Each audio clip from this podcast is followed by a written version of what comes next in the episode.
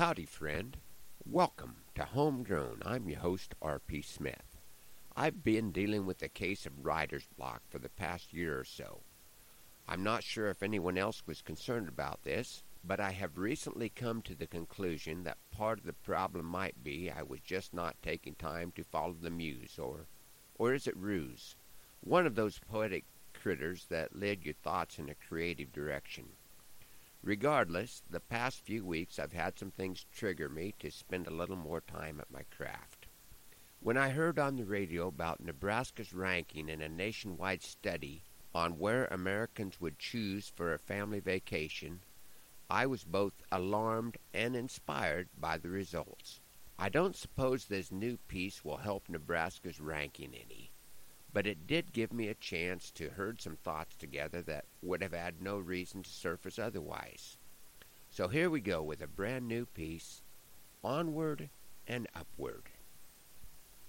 I must admit I was surprised at the news I heard today that my home state of Nebraska was last in a survey. We are 50th out of 50 for a possible destination of where Americans would choose to come for a family vacation. I felt a little isolated, a bit like a sole survivor. Though no one wants to come here, tourism is an economic driver. As an industry in Husker Nation, it ranks as number three. The fact we visit with each other must allow this to be.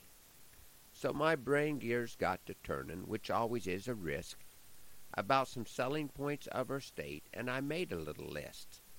A top destination for the blind, 'cause there's not a thing to see. Perhaps your final resting place, the last place you want to be. Do you need to end a relationship? With poor cell service, it's easy to disengage. Fighting a phobia of rocks and mountains, our state is all the rage a great place to see the unexpected. Your GPS will lose its tracking. It's easy to leave your job at the office because broadband is sorely lacking. Don't stray off I 80 and you won't be at a loss. Rest somewhere in the middle and it's not so far across. No matter where you're headed, Nebraska makes it look much better.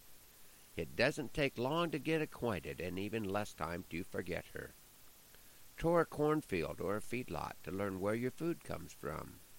Stop at a local restaurant and they'll gladly serve you some. Our biggest lake is an aquifer far below the ground. This makes water sports a challenge, but you're not as apt to drown. Our unicameral doesn't party. Come here to dry out. The shortest possible distance between a flood and drought.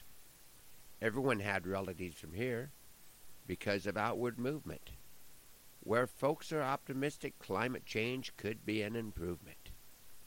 Where summer temps are higher than our property taxes. No, that isn't true. But it's socially acceptable for more to count on few. Nebraska's luxury accommodations should not be overlooked. The vacancy sign is always flashing, and only our prisons are overbooked a great place to put down roots. Just ask our soil and sand. It all blew in from somewhere else to make their view more grand.